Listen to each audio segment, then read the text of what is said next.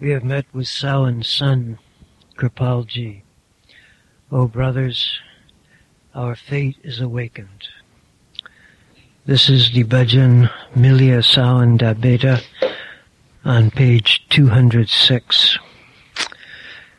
We have received the precious human birth. Fortunately, we have received the darshan of the Master. After becoming a beautiful example, he has come. By doing the satsang, he removed the illusions. He put those who had gone astray on the path. The beautiful one has become gracious on the jivas. In the foreign countries, he made people meditate on Nam. Call out the slogan of Sawancha.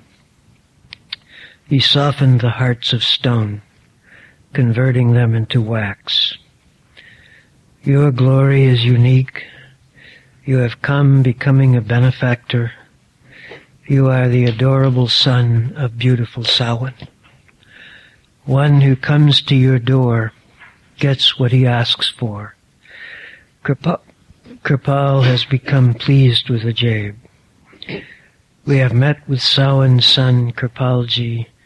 O brothers, our fate is awakened. Bhajan of Sanchi on page 206. Milia Sawanada Beta Kirpal Ji Bhagjage Sade Virno Melia Sawanada Beta Kirpal भाग जगे साडे भेर no मिलिया। सावन बेता किरपाल जी। भाग जागे सादे वीर no. मानस जन्मा दूर लंबतिया वाद बागी गुरु दर्शन पाया। मानस जन्मा दूर लाम्बतियाया बाद बागी गुरु दर्शन पाया। आया बन के सोना मिसाल जी। भाग जागे सादे वीर नौ मिलिया। सावन दा खीर पाल जी भाग जागे सादे वीर नौ मिलिया। सावन दा बेटा पाल जी भाग जागे साडे वीर नो सतसंग करके बाराम हटाइए। ओ जर झंडे मार्ग पाइए। सतसंग करके बाराम हटाए ओझर झंडे मार्ग पाए सोना जीवते होया दयाल जी। बाग जागे सादे वीर नो मिलिया। सावन डबेत किरपाल जी बाग जागे सादे वीर नो मिलिया। सावन डबेता किरपाल जी भाग जागे सादे वीर नो बीच परदेश दे नाम जपाया सावन शादा नार लाया बीच परदेश दे नाम जपाया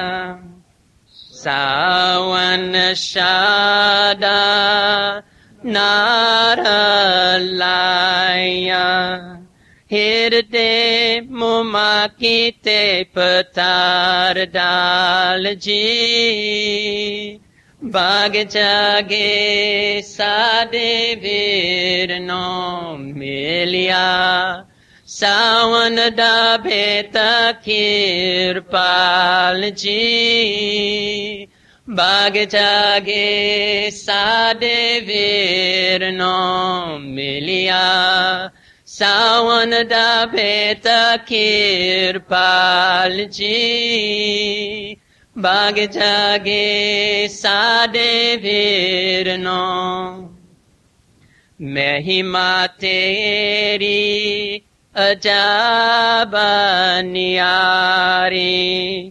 आया बन के पारा उपकारी। मैं ही मातेरी अजाबानियारी आया बन के पारा उपकारी। सोना सावन दान लाल जी बाग जागे सादे वीर नो मेलिया। सावन द बेटा खीर पाल जी बाग जागे सादे वीर नो मिलिया। सावन डाबे किरपाल जी भाग जागे सादे वीर नो डार तेरे जो चाल के आवे, मुह मांगिया मुराद पावे। डार तेरे जो चाल के आवे, मुँह मांगिया मुराद पावे। अजैब ते कुश होया कृपाल जी। Hoya kirpalji Bhagjage sade virno milia Sawan da beta kirpalji Bhagjage sade virno milia Sawan da beta kirpalji Bhagjage virno We have met with Sawan's son, Kripalji. O brothers, our fate is awakened. Our next bhajan is on page 203. Kirpal Yahi Sandesha Data. Kirpal gave only this message, and even the wind also teaches us this. If you keep walking while doing the Simran, the destination comes to you by itself. The fort of deceit will be destroyed in this world because walls of sand do not last. There are so many sins with you. You are a great sinner. Hail the power of Almighty Kripal, who carries all the burden. No one is an enemy. No one belongs to anyone else. Everyone is your very own. For as the Gurbani teaches, all this world was created from one light. O Guru Kripal, the negative power trembles, and death also is nervous in front of whoever has caught hold of your finger. The Jabe says, apologize to Kripal if your soul wants happiness. Kripal gave only this message, and even the wind also teaches us this. If you keep walking while doing the Simran, the destination comes to you by itself. Bhajan of Sanchi on page 203.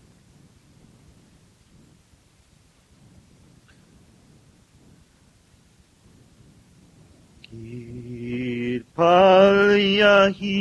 sandesha deta हवायही सिखलाती है। सिमरन करते ही चले ही चलो तो मंजिल खुदा मिल जाती है। कृपाल यही संदेश देता हवा यही सिखलाती है। सिमरन करते ही चले ही चलो तो मंजिल खुद मिल जाती है। चल परे के खिले एक दिन दुनिया में दे जाते हैं। चल परे बके किले एक दिन दुनिया में दे जाते हैं। रेतों की दीवारें देर तक कभी नहीं टिक पाती है। रेतों की दीवारें देर तक कभी नहीं टिक पाती है। सिमरन करते चले ही चलो तो मंजिल खुद मिल जाती है। कृपाल यही संदेश देता, हवा यही सिकलाती है।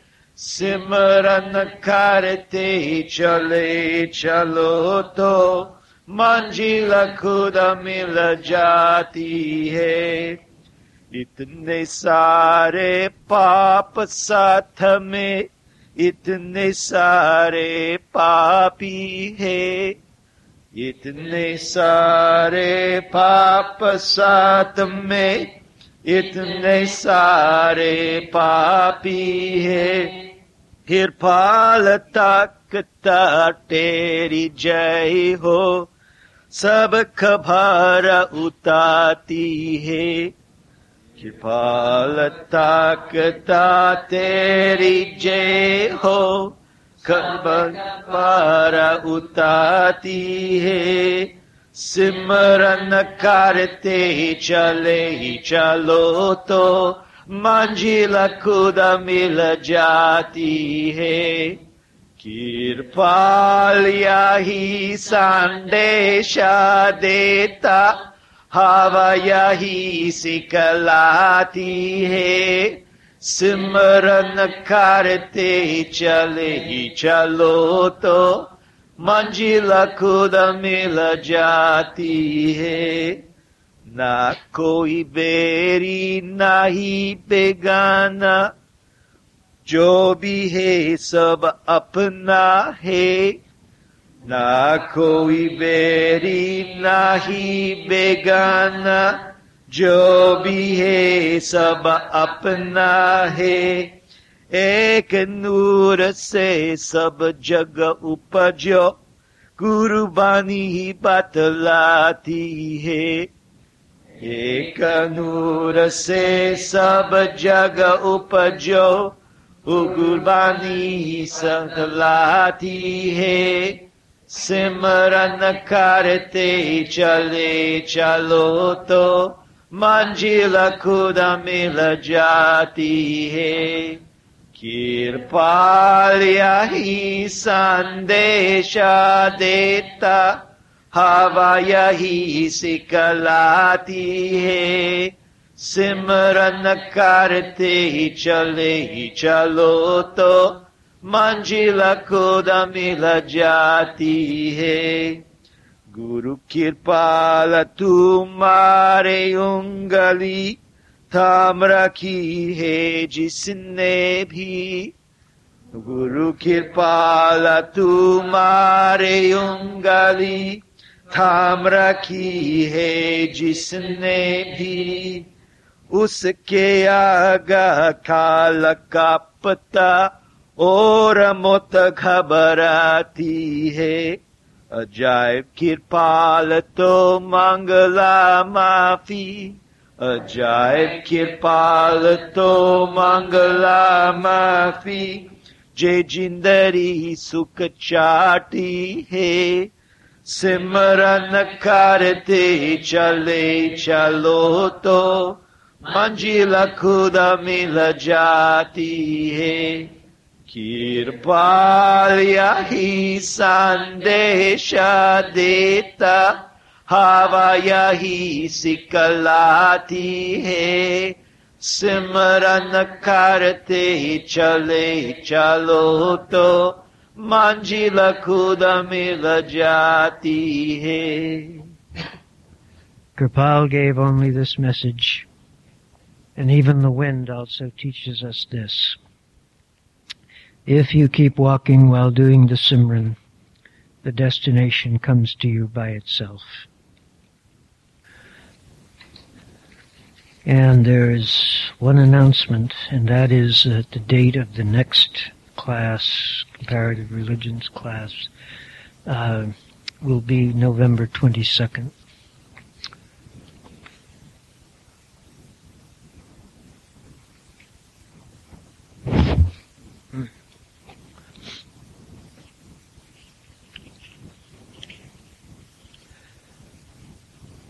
I want to read uh, a couple of things today. Both of them are basically about love and the role that love plays in the teachings of the masters.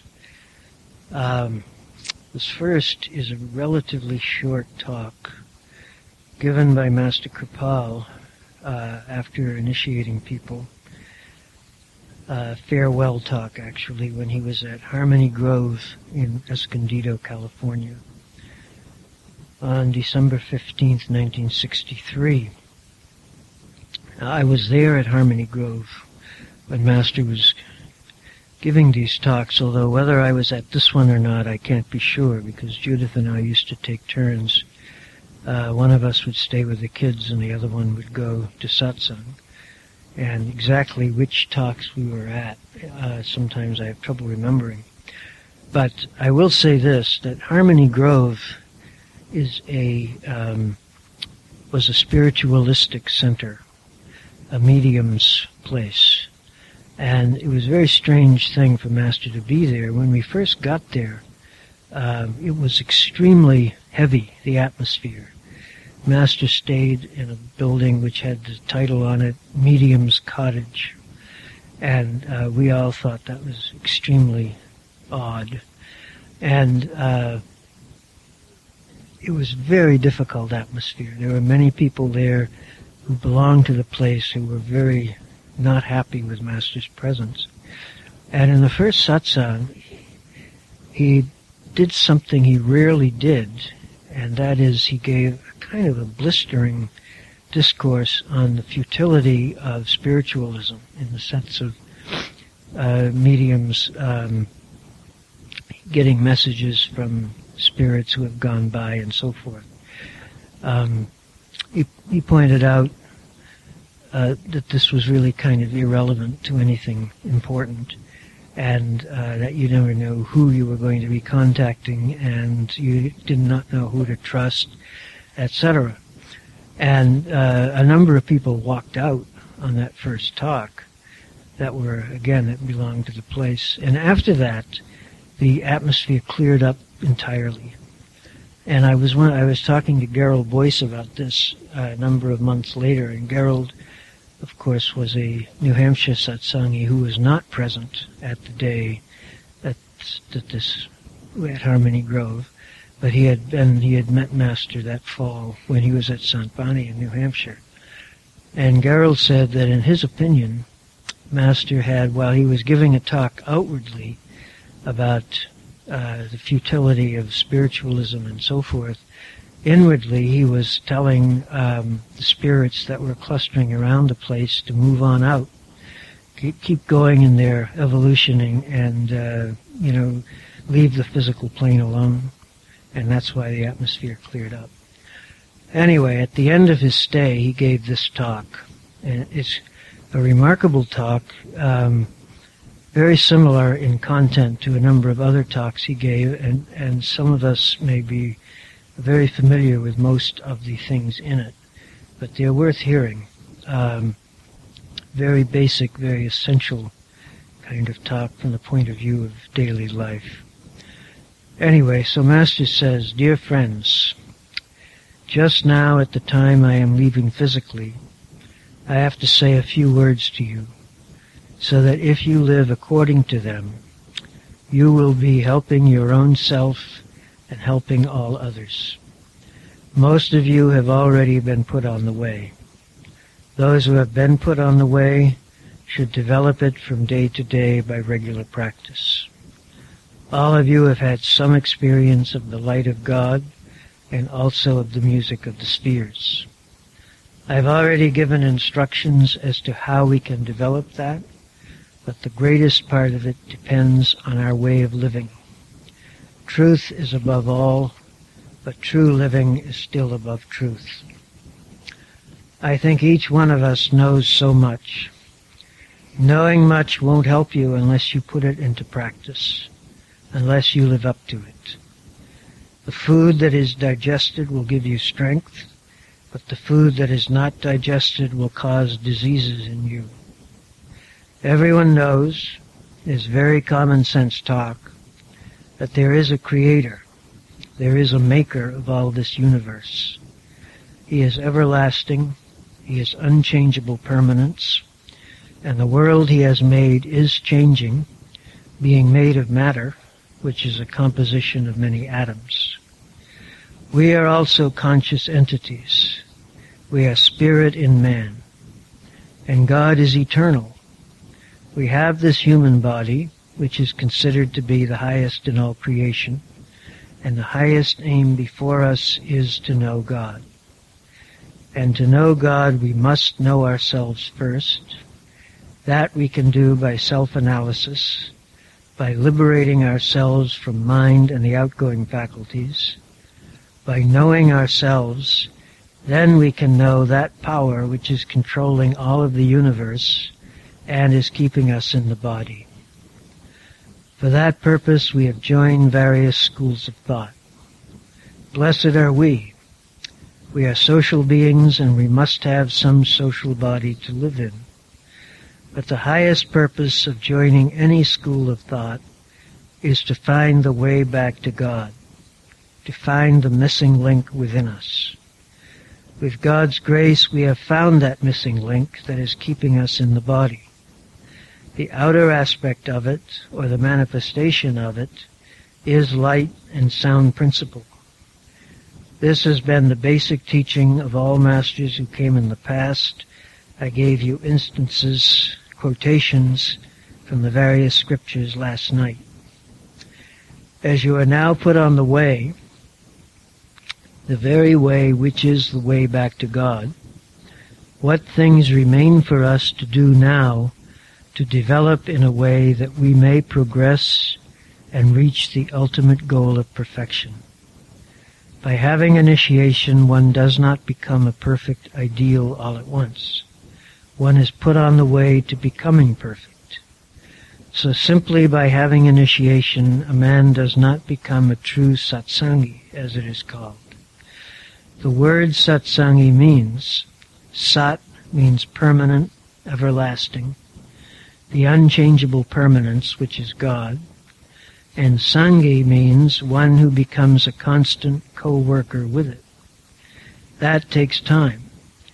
So we have to live in accordance with the principles that are taught us in thought, word, and deed. Actions speak louder than words, and thoughts are even more potent than that. A satsangi must, in his conduct, reveal that he is a follower of a true master. Your life should prove it. And what do masters prescribe for that? Love God and love all creation. These are the main teachings of all masters. The teachings of all masters hang on this very statement. One is to love God, and the other is to love all of creation. We are all conscious entities, drops of the ocean of all consciousness, with the same controlling power keeping us in the body. So to say, we are true children of God, or brothers and sisters in God. This is the angle of vision that all masters had. When they came, they looked at man from that level. They considered all humanity to be their family members. And the first lesson that we get by coming to a master is that he says we are all brothers and sisters in God. But how are we to realize that?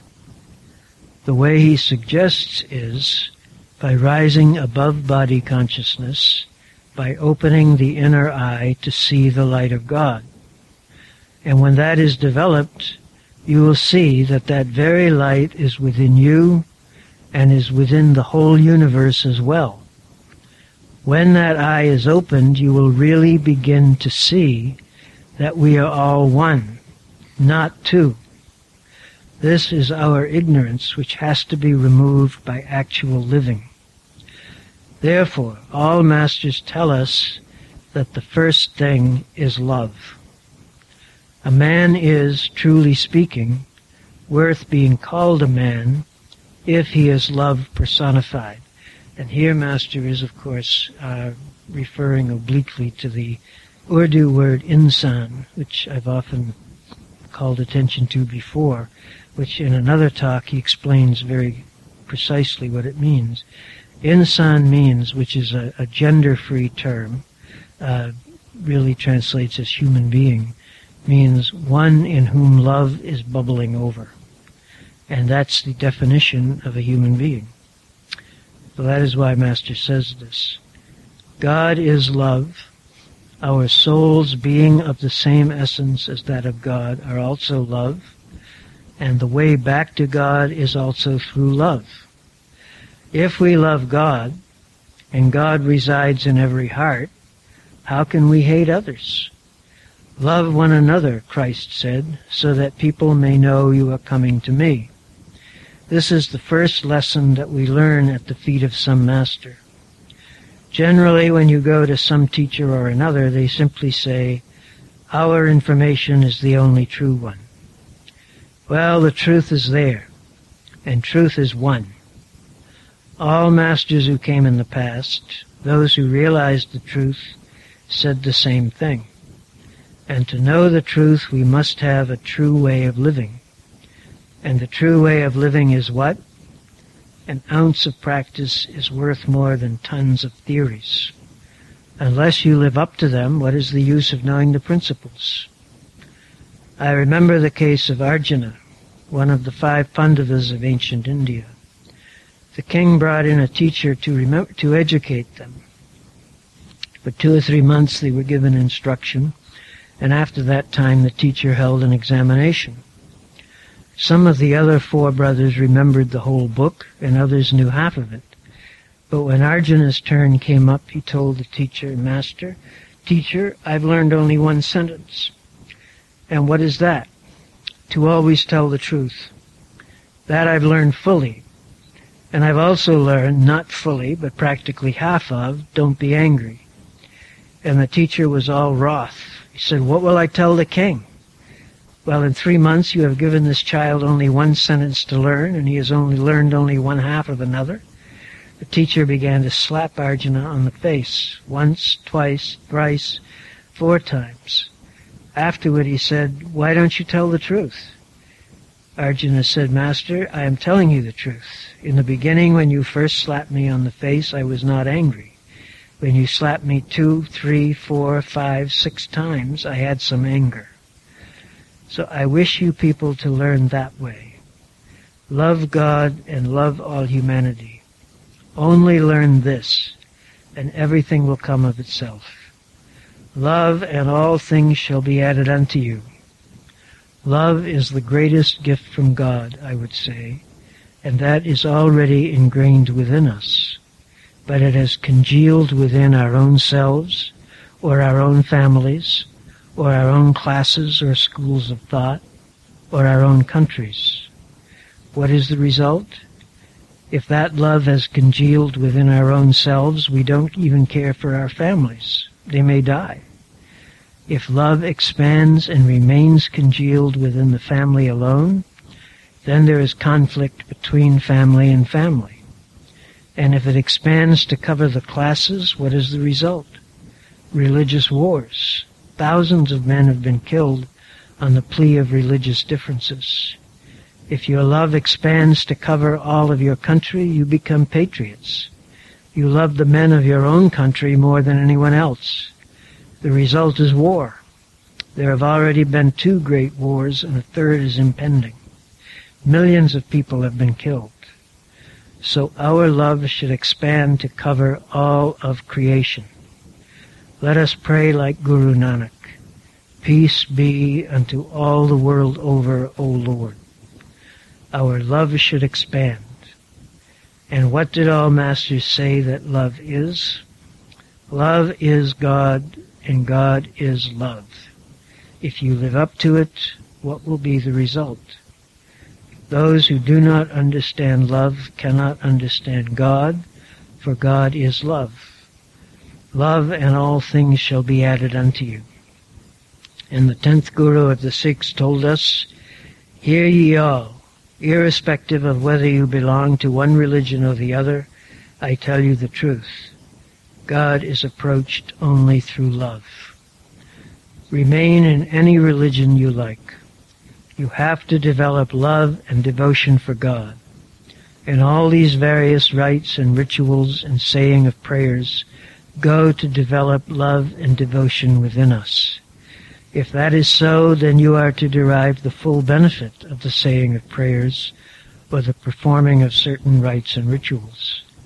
Otherwise, it is only automatic muttering, which has no effect within your heart. And love is a subject of the heart.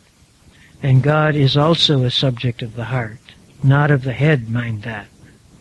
Our head should go along with our heart, then it's all right. The head alone won't be able to give you anything. For that purpose, the masters tell us love. Where there is love, I tell you now again, love and all things shall be added unto you. If you have love for someone, are you going to harm him? Or will you even harm anyone who is connected with him, who is dear to him? You will say, no, I love you.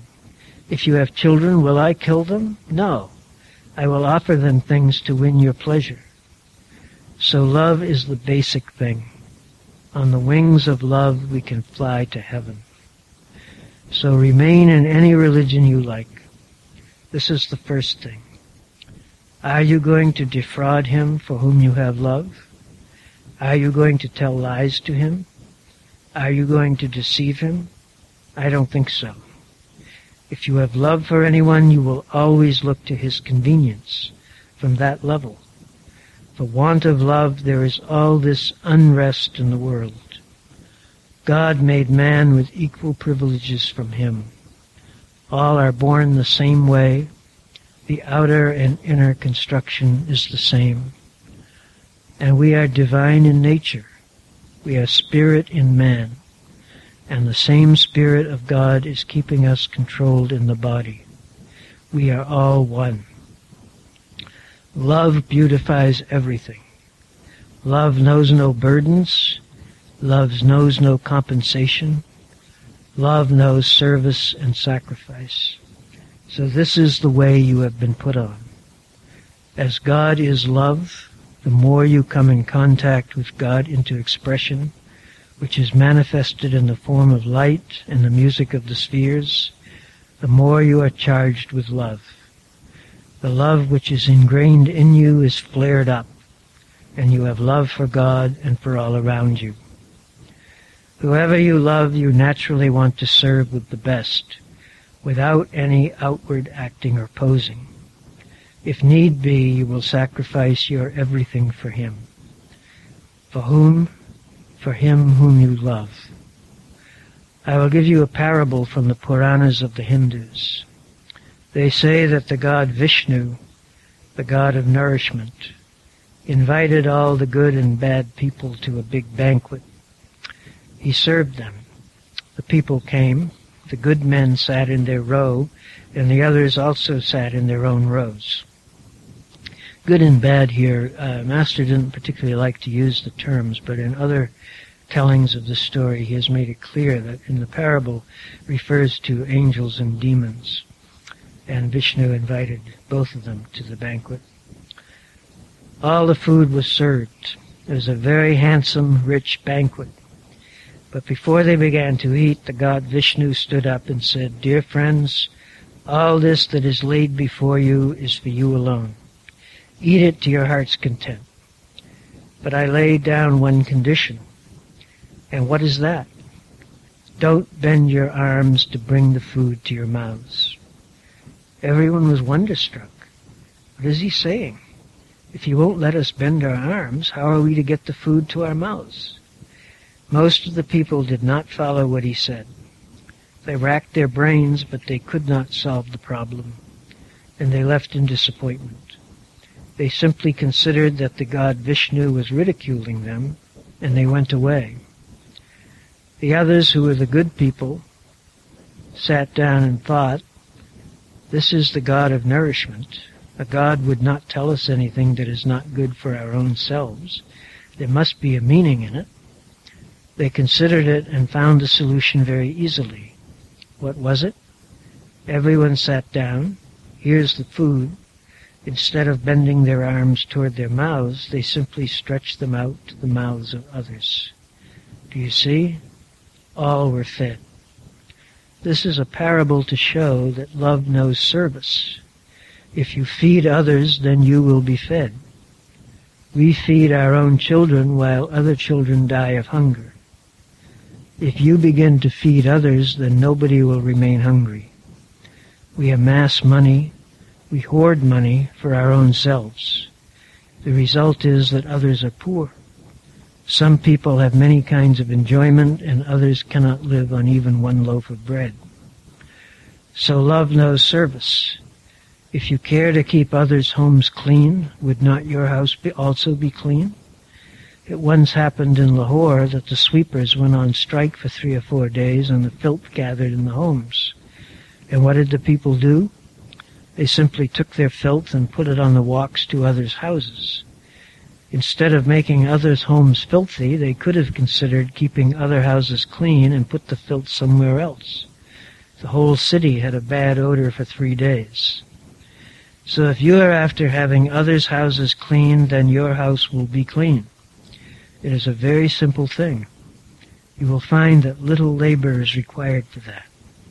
If we are only after our own advancement, to feed our own selves or clothe our own selves, naturally others will suffer. If need be, we should sacrifice our every interest for the sake of others. If need be, we must lay down our lives for the sake of others. If you learn this one lesson, there can be no conflict.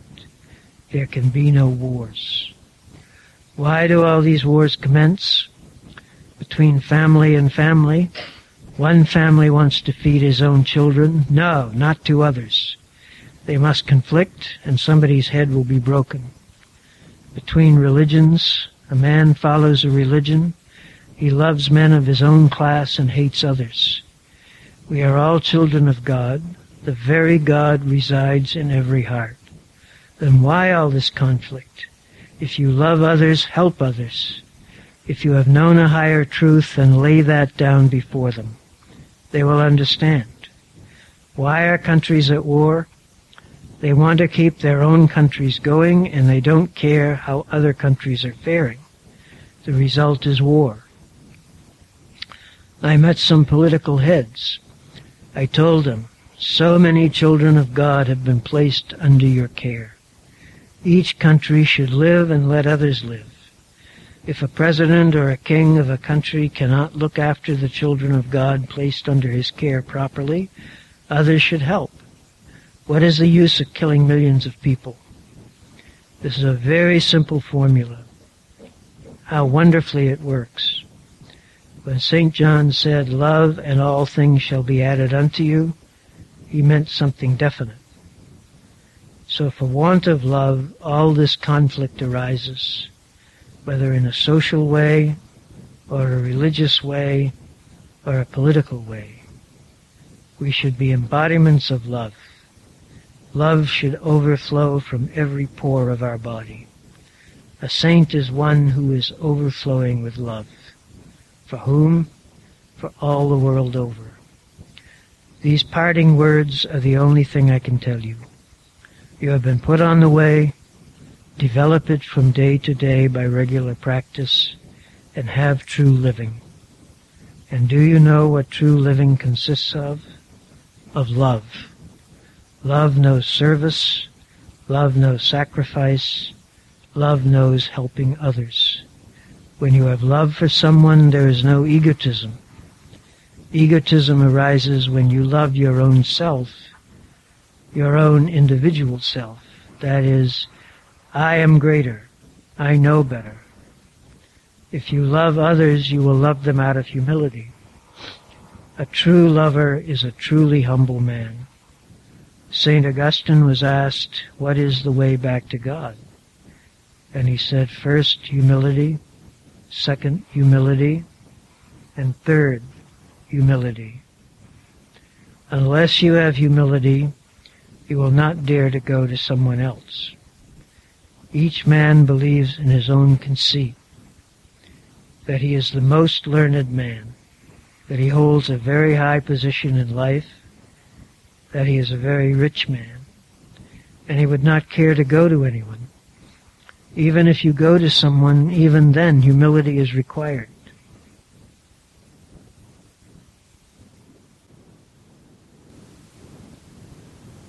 Sit down at his feet and see, understand what he is saying. What little you know, more or less, you already have with you. Just listen to him, to what he says.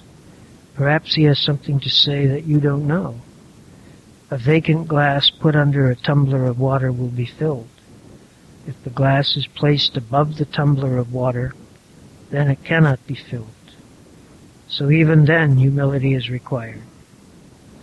And if you have, by the grace of God, some blessing from God, it is His grace. It is His grace, not you. You have not earned it. When any branch of a fruit-laden tree is full of fruit, it bows down to the earth. Even if you have the true blessing of God, and that is to know Him, you will bow down to everybody because you will see the same light in everybody. You who are the true lover of humanity are the true lover of God. This one lesson we have to learn. If you have this one, you will observe strict nonviolence in thought, word, and deed. You will become truthful. You will never deceive anybody, never kill anybody, never hate anybody. You will become the abode of all virtues. How does love of God come? I referred to it in the beginning of my talk. God is love, and God into expression power is manifested in two ways. God is light, and God is music of the spheres. The more you have a contact with that by rising above body consciousness, the love already ingrained within you will be flared up by your coming in contact with the ocean of all love. The definition of a saint is truly one who has overflowing love for all, not only for mankind, but also for animals, for birds, and even for trees. I think the best of all is L-O-V-E. Only four letters but I think it is the outer aspect of knowing God. My love, the God in me, is for you all, to the best I can. That which the God in my Master gave me is being extended to you with all love. With all the love he had for me, then with all that love he gave me, with the same love, I pass it on to you. Live up to it, that's all. And I want you to be regular. I want you to introspect your lives, to weed out all infirmities day by day by regular self-introspection, and come in contact with the light and sound principle which are the outward manifestations of God in action power. There is hope for everybody. Every saint has his past and every sinner a future. Even robbers can become saints. Man can change, and you also can change. God wills it. Those who have the human body have the birthright to become perfect and to know God. So whatever my master, the God in him, passed on to me, under his orders that is being passed on to you. You will please make the best use of it by living up to what I've told you. I wish you all to become ambassadors of love, prototypes of perfection. There is hope. Don't be disappointed. During my last tour here in 1955, two children came up to me. My point is that even when little children come to me, I give them a little inner contact. All right, sit down, you will have light. And they do get light with the grace of God. I asked them, what do you want? And they said, we want to become masters. Good ambition. Well, I told them, you have been put on the way. Live up to it. When you are developed, you may be selected as a master. It is not done by voting as you select some president or member or minister. It is God alone who chooses you. He is searching after men, I tell you. Iqbal, a poet of the Punjab in India, said, O Moses, why did you go up to the top of the hills to find God? You are a man. God is always in search of men who have love for God. You see? So remain where you are that you have been put on the way, make the best use of it. And God will be after you. Kabir said, by the love of God I have been so purified, I have become such limpid water, that now I walk ahead and God is after me calling, Oh Kabir, wait, wait. You are God in man. You are next to God. You are divine in nature. Blessed are you just prove what can be done. That's all I can say. These are my parting words. Later on, with the grace of God, we might meet again physically. But these wishes and thoughts will be with you. That God power with whom you have been contacted will always be extending all feasible help and protection. Thank you so much. And that talk and the one that I'm going to read now from Sant Ji, section of it, both are found, can be found in the August-September 2000 edition of Sant Bani. In this, I'm just going to read the beginning of a talk by Sant Ji called The Frog and the Lotus, um, which he makes a point about the love of the masters, which um, reflects on and emphasizes an aspect of it that Master implies in the talk we just heard, but does not get into specifics, and that is something that uh, the book that I've been working on and talking about, the the rescue, the Vars of Bhai Gurdas, is all about, in fact, and that is the love that the masters have, which means the love that God has for even the worst beings. That there is no entity that is beyond the pale that they want to reach by love. Remember that story uh, Master told about the angels and demons, and think about that in connection with what Sant Ji is going to say here.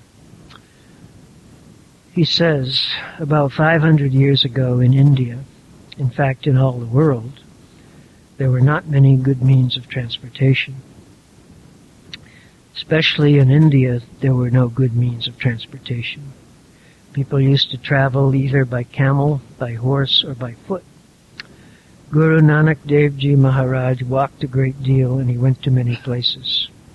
He gave the message of Nam to people and he awakened the souls.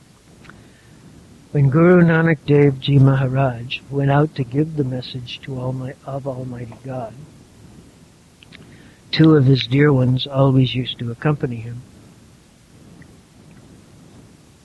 One was by Mardana, and the other was by Bala.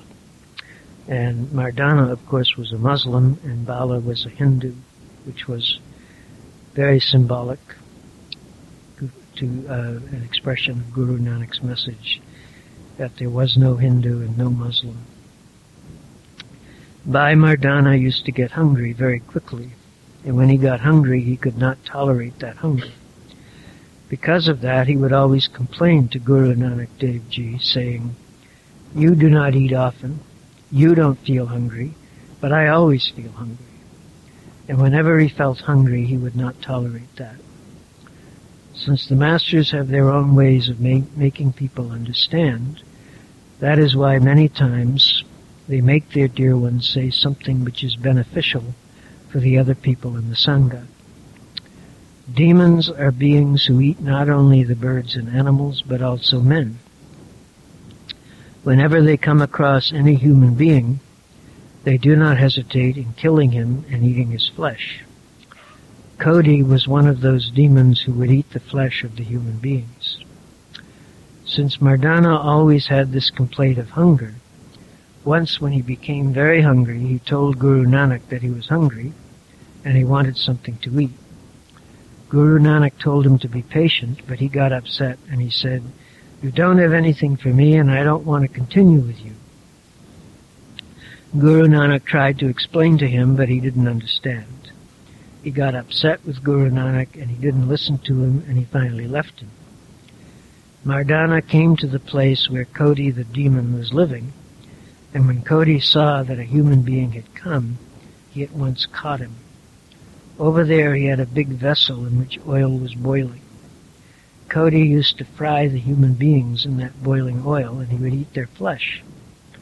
When Mardana saw that he was about to be put in that boiling oil, he became very afraid, and at that time he remembered Guru Nanak. He prayed to Guru Nanak, Master, I am the one who always makes the mistakes, and you are the one who always forgives the sins. Now I am in trouble. Please help me. At that time, Guru Nanak was sitting with Bhai Bala, his other companion, and at once he started laughing. So Bala asked him, Master, why are you laughing? Guru Nanak said, Our dear one, Mardana, is in trouble and he's asking for help. So at once Guru Nanak went to the place where Mardana was being held by Koti the demon and he rebuked Koti. He said, Koti, is it right for you to kill human beings for your food? When you are killing them and eating their flesh, remember that the time will come when they will kill you and eat your flesh because whatever karmas you do in this world will be paid only by you. In whatever way you do those karmas, you will have to repay them in the same way. Saints have their own way of showering grace on the people, and they have their own impression. When Koti heard what Guru Nanak was saying, he at once realized that he had made a mis- he was making a mistake. So he fell at the feet of Guru Nanak and said, Master, whatever I have done in the past, forgive me for all that, and now give me initiation and bring me to the path. Guru Nanak had to liberate Koti the demon, and that is why he made Mardana say that he was very angry and that he was leaving him. Because Guru Nanak wanted to go to Koti the demon and liberate him, that is why all those things happened. And Sant Ji continues with a, a relatively uh, comparable story about a jeweler and his jewel centering around greed and the absence of it. But I would like it is it is of the utmost importance that we grasp this, and I don't many satsangis do grasp it, but that the attitude of God and the Master, who is the expression of God on the physical plane, to the forces of evil in the world is that they want to liberate them. Cody is a demon. He's not even a human. He, he's cannibal. He, gets, he kills human beings and eats them. Guru Nanak's attitude toward him is not to say bad entity, bad person. You know, you're no good and you're going to get punished for eternity. His attitude toward him is to love him and to bring him up out of that because he too counts. And that is why a great many things that happen between the Master and his disciples can be understood if we keep in mind that this is the Master's attitude toward every single entity in the universe. That uh, they are potential, they are actual children of God with the potential of realizing that, and they can be liberated and brought up so that they can become one with God, even demons. What to speak of bad people. So this is why King Janak can liberate all the souls from hell, for example. Um, why, why story after story, there are so many stories that, that point this message out. Um, when Guru Gobind Singh was being tempted by a female evil entity, uh, you know, he he resisted the temptation, but then he initiated her and brought her to the path. Similarly, the story is told of Guru Nanak uh, in another trip when he met um, Ram something, Vadi Khan, all mixed up. Uh, I can't remember the guy's name, but he was a Sufi, a Muslim so-called holy man who had a lot of power, but no love. And he had um, he had a, a, a, lake on his property, which uh, he would not let anyone drink from, unless they were be, agreed to become his disciples. So Guru Nanak sent Mardana again up to uh, whatever his name was to ask him for some water because he was very thirsty. And uh, the guy refused to give it to him, and Mardana went down and said, "Well, he won't give it to me. What can I do?" And Guru Nanak said, um, "Well, you'll have to. There's nothing we can do. There's no other water for miles around. You'll have to ask him again." So Mardana, again, the same conversation happened. The guy said, uh, if you become my disciple, you can drink the water. Mardana said, I don't want to be your disciple. I already have a master. I love him. And please, we're very thirsty. Please give us some water. And he refused. So finally, uh, Guru Nanak used his power and drained the lake so that all the water came down to where they were. And they drank from it. And when the guy saw how this was happening, he was so angry that he used his power to throw a big boulder down on Guru Nanak and try to kill him. And it is said that Guru Nanak stopped, caught the rock on his palm, huge boulder, and that the rock is still there to this day, and that it has Guru Nanak's palm print on it with his finger print, and that it's a great place of Sikh pilgrimage. Both Kripal and Sant-Ji have referred to it.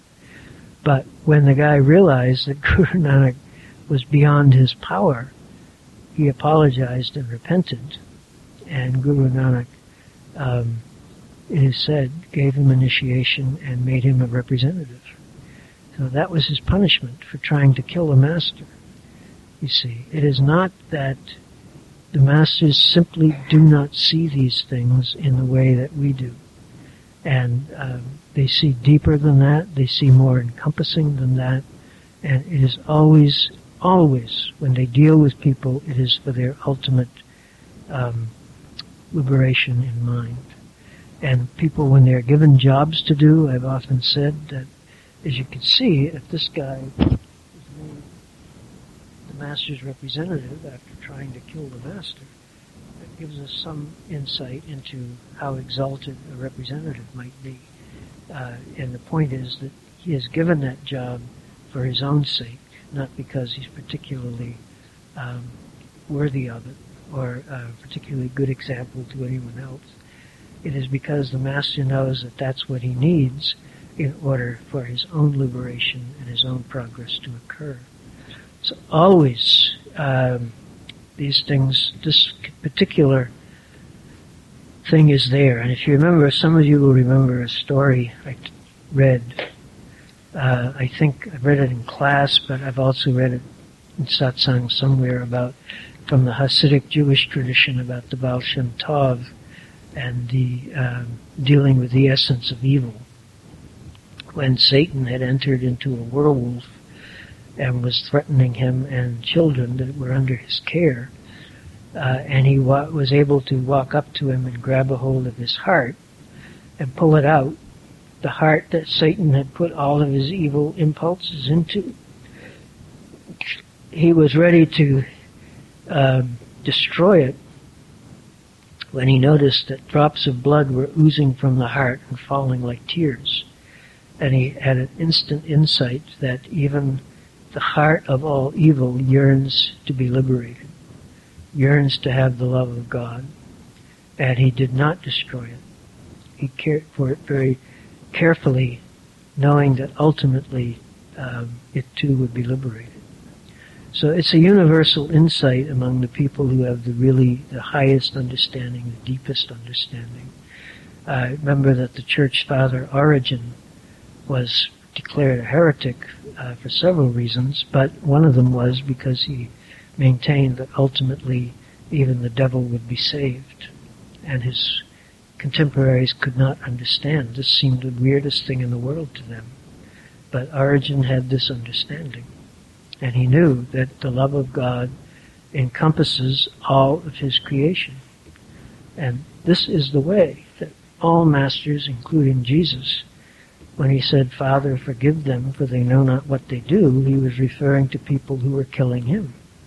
Just like uh, Guru Nanak forgave the guy who threw the boulder down on him. Um, even to try to kill the master or to succeed in killing the master does not uh, mean that the persons involved can't be forgiven, that they can't be liberated. And we know that Judas Iscariot, uh, according to Sawan Singh, is sitting on the lap of Christ enjoying his bliss. Even though Christians in general think that he is in the deepest of hells. This is where Dante put it, by the way. Um, so these things are beyond normal human comprehension but they are absolutely essential to understanding the masters, how they work, what the path is all about, and um, the implications of it uh, in terms of the practice of nonviolence, of understanding uh, other people and why they do what they do, and what lies, lies underneath it. All these things work together, and um, it's really, you know, an absolutely beautiful, like magnificent palace the Palace of Love, to quote the title of one of Sant Ji's books, um, that the masters have constructed for us. And once we get in that palace, what St. Teresa called the interior castle, you know, it's like there's room after room, and we find implication after implication, all of which go to point to the enormous power of love and the recognition that the Spirit of God really is within every single entity in creation, including um, those which we think of as totally bad or evil. Anyway, um, that's the satsang subject for today, and we, we do have a tape, which we will now hear. Sant Ji.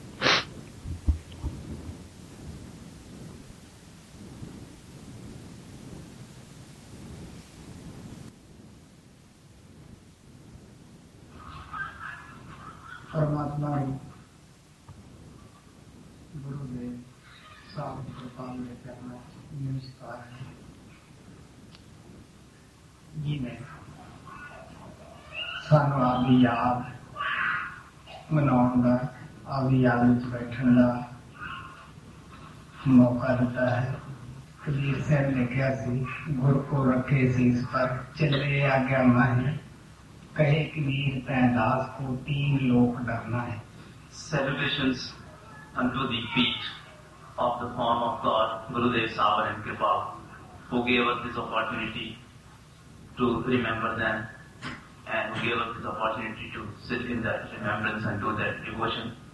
Kabir Sahib had said that mm-hmm. the disciple who always feels as if his master is above his head, and he who obeys the commandments of the master, Kabir says that such a disciple of the master does not have fear anyone in the three worlds. Right. So that he can कि मैं अपनी इच्छा ना कदे आया ना कदे गया है ना मेरी जी है ही मैं उस प्रभु कृपाल का भेजा थोड़े तो पास आना जब हुक्म दिंदा मैं चले जाना Always I have said that neither I come here according to my desire nor I leave here as per my wish. I don't have any desires to come and go. whenever he sends me, I come, and whenever he wants me to go back, I go. उसने संसार में अंदर प्यार आत्मा के अंदर क्यों बुलाई मैं उसे पानी देने वास्ते आना है He planted the saplings of the love all over the world, and I come here only to water those plants. परमात्मा कृपा प्यार का समुंदर सी ਮੈਂ ਬਚਪਨੇ ਤੋਂ ਹੀ ਪਿਆਰ ਦਾ ਪੁਜਾਰੀ ਸੀਗਾ ਮੈਨੂੰ ਉਹਨਾਂ ਦੇ ਚਰਨਾਂ ਦੇ ਵਿੱਚ ਬੈਠ ਕੇ ਪਿਆਰ ਹੀ ਮਿਲਿਆ ਉਹ ਪਿਆਰ ਹੀ ਤੁਹਾਡੇ ਲੋਕਾਂ ਦੇ ਨਾਲ ਬਾਟਣ ਵਾਸਤੇ ਮੈਂ ਆਉਣਾ ਹੈ God Kripal was an ocean of love, and I have been a devotee of love since my childhood. Sitting at his feet, I received only love, so I come here only to share this love with all of you. ਸਭ ਹੀ ਸੰਤ ਜੋ ਵੀ ਸੰਸਾਰ ਵਿੱਚ ਪਰਮਾਤਮਾ ਦੇ ਭੇਜੇ ਆਉਂਦੇ ਹੈ ਉਹ ਪਿਆਰ ਦਾ ਪਾਠ ਹੀ ਪੜਾਉਣ ਵਾਸਤੇ ਆਉਂਦੇ ਹੈ ਜੋ ਵੀ ਉਹਨਾਂ ਦੇ ਪਾਸ ਆਉਂਦੇ ਹੈ ਉਹਨਾਂ ਨੂੰ ਜੋ ਪਾਠ ਦਾ ਪਾਠ ਪਿਆਰ ਦਾ ਪਾਠ ਹੀ ਪੜਾਉਂਦੇ ਹੈ ਕਿਉਂਕਿ ਪਰਮਾਤਮਾ ਪਿਆਰ ਹੈ All those saints who are sent in this world by God Almighty, they teach us the lesson of love. And all those who go to such saints, the Master, the saints, teach them only this lesson of love. ਪਹਿਲਾ ਕੰਮ ਗੁਰੂ ਦਾ ਹੁੰਦਾ ਹੈ ਕਿ ਸਭ ਨੂੰ ਬੁਲਾ ਕੇ ਬਿਠਾਉਣਾ ਉਹਦੇ ਚਰਨਾਂ ਵਿੱਚ ਬੈਠਿਆਂ ਇਹ ਖਿਆਲ ਨਹੀਂ ਰਹਿੰਦਾ ਕਿ ਇਹ ਕੌਣ ਹੈ ਤੇ ਉਹ ਕੌਣ ਹੈ The first job of the Master is to make everyone sit together. Sitting in his company, we do not remain aware that who is who. ਉਹ ਸਾਨੂੰ ਪਿਆਰ ਨਾਲ ਦੱਸਦੇ ਆ ਕਿ ਦੇਖੋ ਪਿਆਰਿਓ ਆਪਾਂ ਇੱਕੇ ਹੀ ਸੋਮੇ ਸਤਨਾਮ ਦੀ ਅੰਸ਼ ਹੈ ਉਸੇ ਸੋਮੇ ਚੋਂ ਆਏ हैं और सारे आपका एक ही पिता के पुत्र है। Lovingly they tell that we are the essence of the same origin Satna we all have come out from the same origin and we are the children of the same father and वो फारे बात तो फैली गई हुई है। अलग अलग फिर के बढ़ा के कि मैं हिंदू है मैं सिख है मैं ईसाई है मैं अमेरिकन है मैं हिंदुस्तानी हाँ। नहीं प्यारे हो। बस आत्मा करके सारे ही एक हैं Unnecessarily, you have the misunderstandings after creating the different sects and the religions that you are Hindu or the Muslim or the Christian or you belong to America or to India and to other different countries. No, dear ones, it is not like this. We all are one. guru gobind singh ne keha था इक्यो tarike na भी janm lene हैं ਸਾਰਿਆਂ ਨੂੰ ਇੱਕੋ ਤਰੀਕੇ ਨਾਲ ਮੌਤ ਹੁੰਦੀ ਹੈ ਇੱਕੋ ਜਿਹੇ ਹੱਥ ਹੈ ਇੱਕੋ ਜਿਹੇ ਕੰਨ ਹੈ ਇੱਕੋ ਜਿਹੀਆਂ ਅੱਖਾਂ ਹਨ ਔਰ ਇੱਕੋ ਜਿਹੀ ਆਵਾਜ਼ ਹੈ ਸਾਡੀ Guru Gobind Singh Ji has said that we all take the birth in the same manner.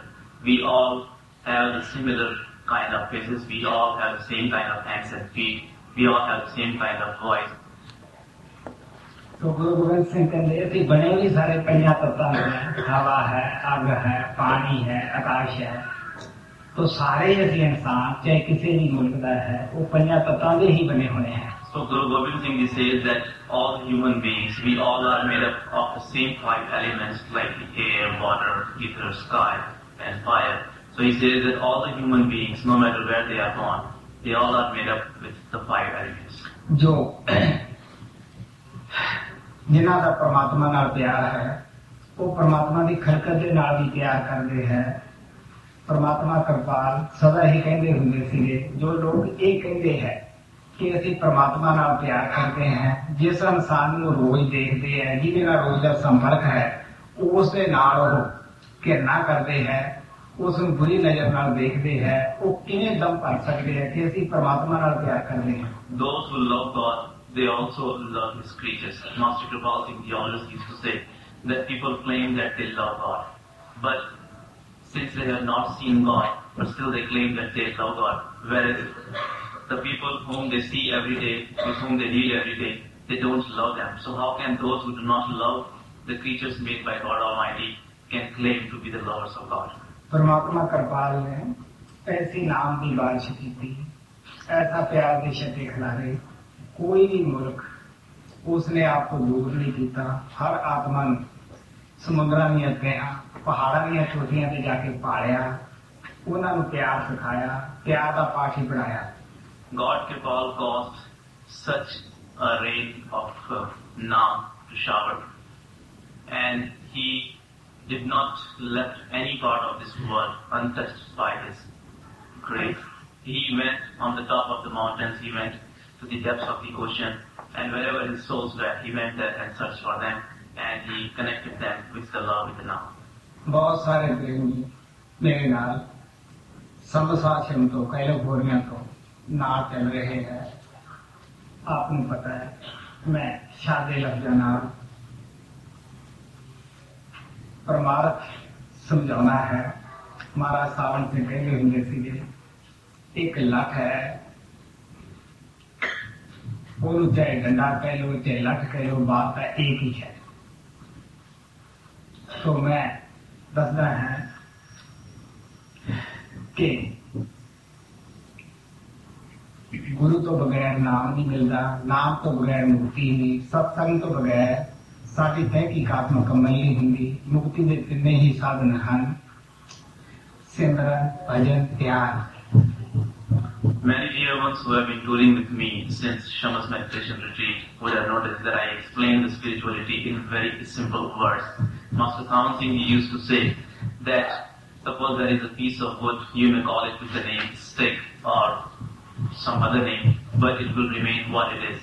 So in that way, I explain to you in very simple words that unless you go to the perfect master, we cannot get the Naam. Unless we do the meditation of Naam, we cannot get the liberation. And unless we go to the satsang, we cannot know our thoughts. These are the three important things. These are the only three important means through which we can achieve the liberation.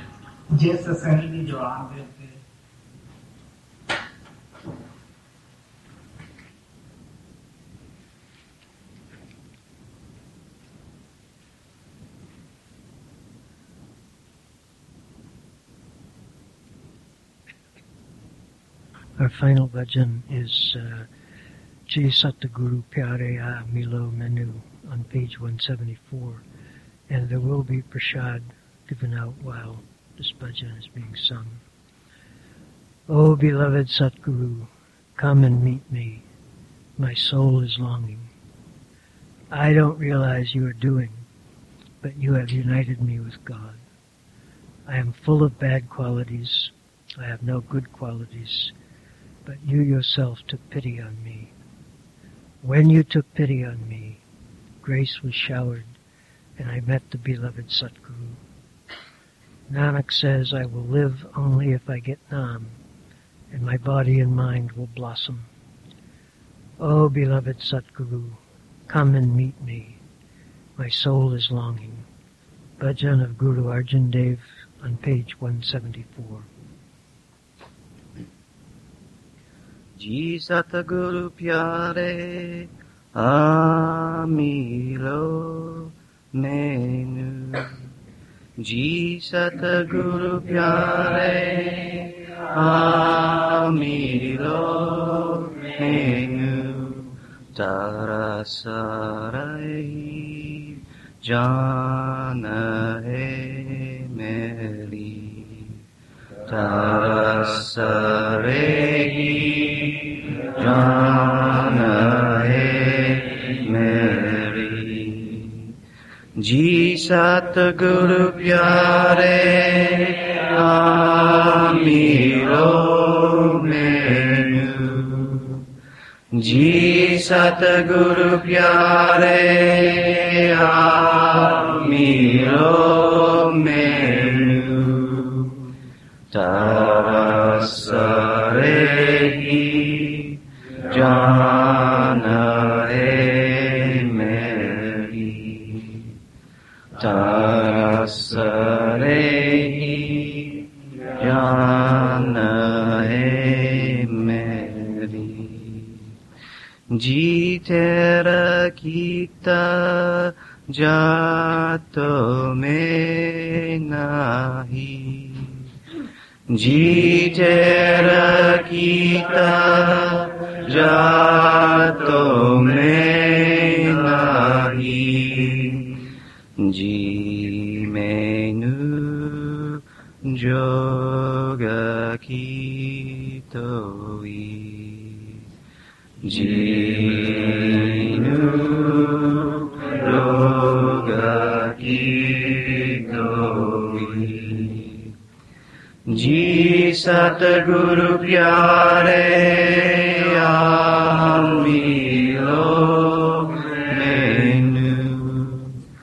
जी सतगुरु प्यारे आमिलो menu तारसरे ही जान है मेरी। तारसरे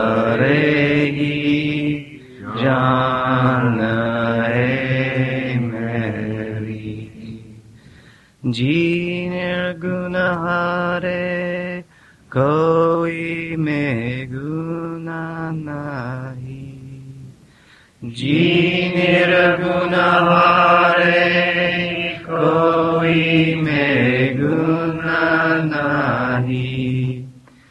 Jiya pe tarasa pe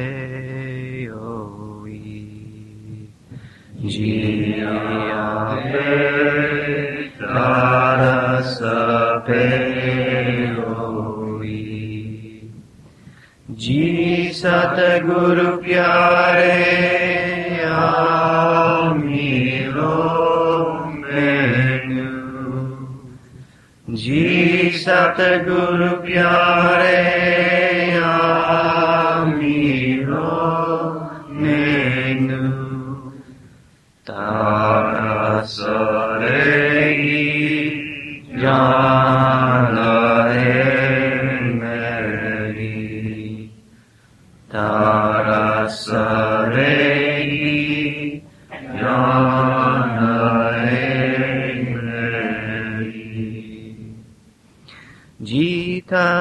रस पाया मेरा माता होई।